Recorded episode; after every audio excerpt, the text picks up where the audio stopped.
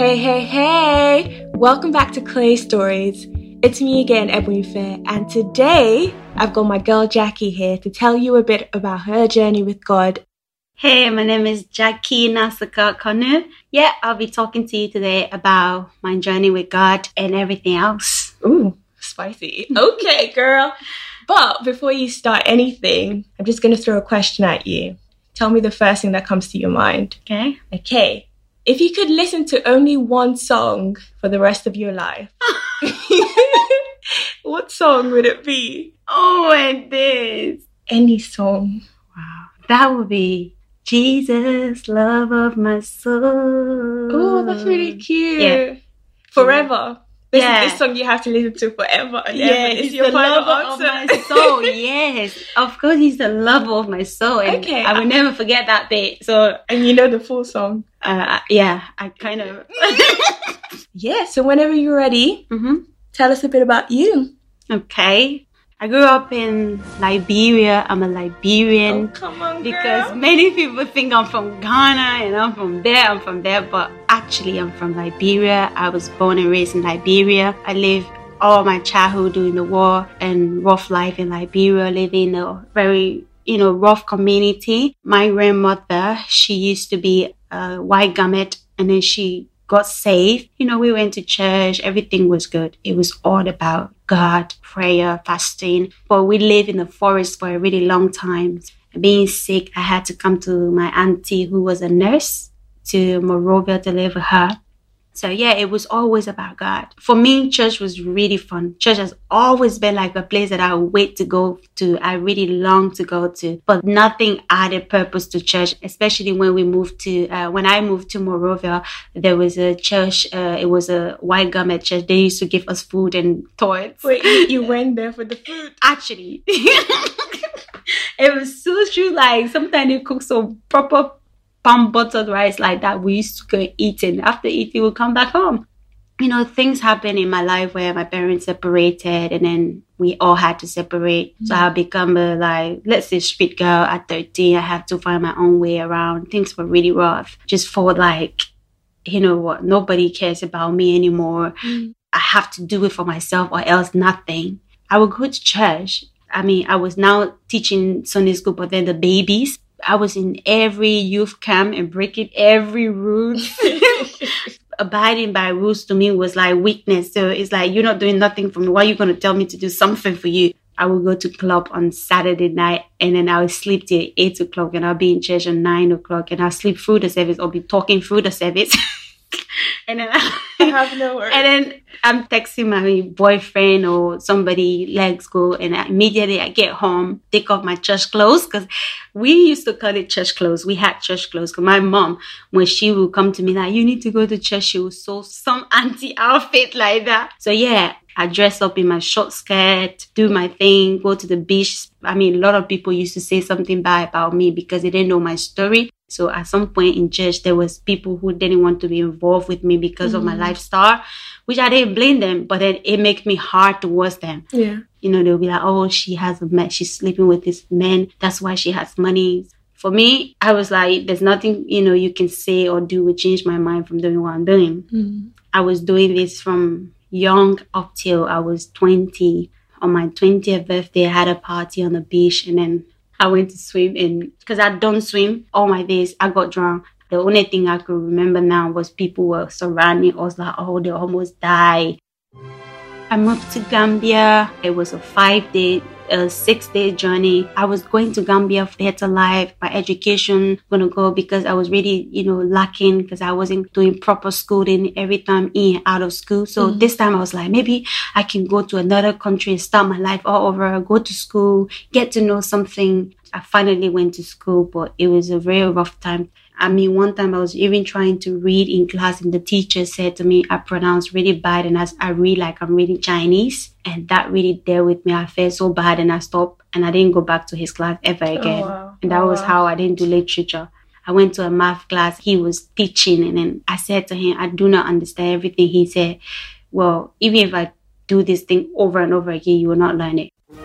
So I went to Senegal. I had some money from a guy, my normal life.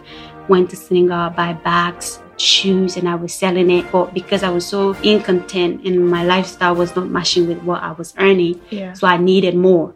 I lived my life, went to church, went to Glory Baptist, it was good. The people were more spiritual than the ones I grew up with. They were speaking tongues and it was strange to me. What? But I was already fixed. My mind were fixed on my they will not accept me if they get to know what I do. Yeah. So I just give it up. I was just being like, you know what? I'm just going to go and find myself a white man, get married to him. He's going to take care of me. Mm. He gave me everything. Wow. After all, I'm a beautiful girl. Oh, girl. So I planned my life. I actually did plan my life. Fast forward, things happened. I got to Ghana and my salvation came from there. I went to a church where when I sat in that congregation for the first time in my life, I didn't go to club. I didn't have any friends. My phone was off, so I didn't have any connection. Nice one. And then I was angry because the person who promised to give me money to leave the pastor's house the next week lied to me. I did have a devotion that money was a bit different because I was really depressed that I'm staying in a pastor's house and nobody's answering me. So going to church that day, I had nothing. I was just concentrating on the word of God. Mm. For some reason, I was just crying. I didn't know why I was crying. And the word was just coming to me. This pastor was talking about, you don't need a sugar daddy to do this for you. I was like, this man knows everything about me. Yeah. Like, I kept thinking about everything he said. Like, what is born again? This man keep talking about born again. Mm. I didn't know it. But it was very serious for me now. So because I was curious to know what born again meant, I opened my Bible. It went straight to John 3 verse 3. Mm. I did not go searching deep, but I found it. And as I read through it, I started crying. It's like, wow. So I wouldn't have seen the kingdom of God because I've lived my life thinking I'm a Christian. In 2017, I think in January, it was a turning point for me. And I got saved in my room. I prayed and I asked God to come into my life because I know it. I've heard it before. Yeah. It's not like it was new to me. Yeah. God spoke to me and he said to me to say truth, to be truthful, because my whole life was a lie. My name, my age, everything has messed up. So now I'm going back to people who already know you to be this, to say, oh, excuse me. I'm not that. I'm this. Yeah. It was really hard and I thought, is that what it means to be a Christian? Then I would do it. So, but I didn't do it with wisdom and I went to do it and it spoiled everything for me because at this point I was at a point of coming to England. Mm. So coming to England, forgot everything they taught me. For some reason, I thought this person was going to help me free of charge. Yeah. No strings. No, nothing. Yeah. But that, how wrong was I? And they said it to me like that. Mm. The person purposely said to me, God said I should help you. Mm. Me was in Ghana on fire. Now I'm gone. Like, I've compromised. It was so hard. I sat down one day and this person was like, you know, if you don't give me what I want, I won't give you what you want. So at that point, I sat outside and I faced God and I said, if this is what it will cost me, is going back to Liberia, being deported, I would rather be deported than to continue living in sin.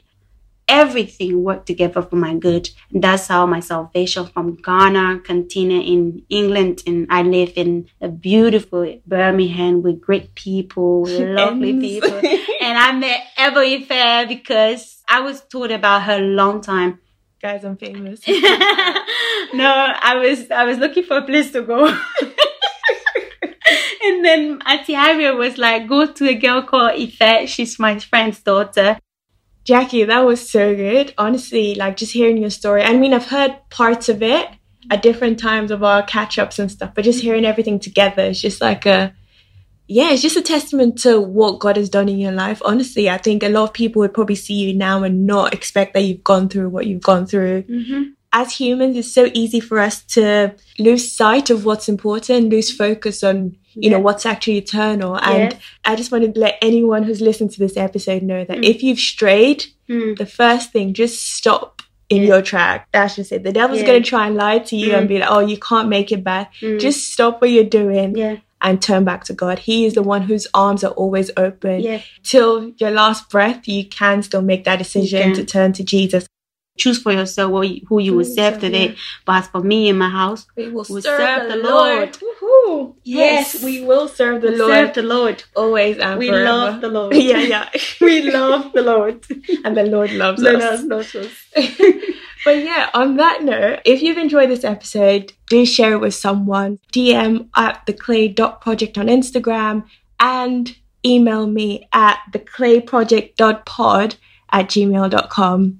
Jackie, I just want to say thank you so much. Thank you for having me, and I pray that whoever is listening will be touched by the Amen. Holy Spirit, and they will make the right decision, the right choices. But yeah, thank you everyone for listening till the end. Till next time, bye. I'm gonna see y'all later. Peace out.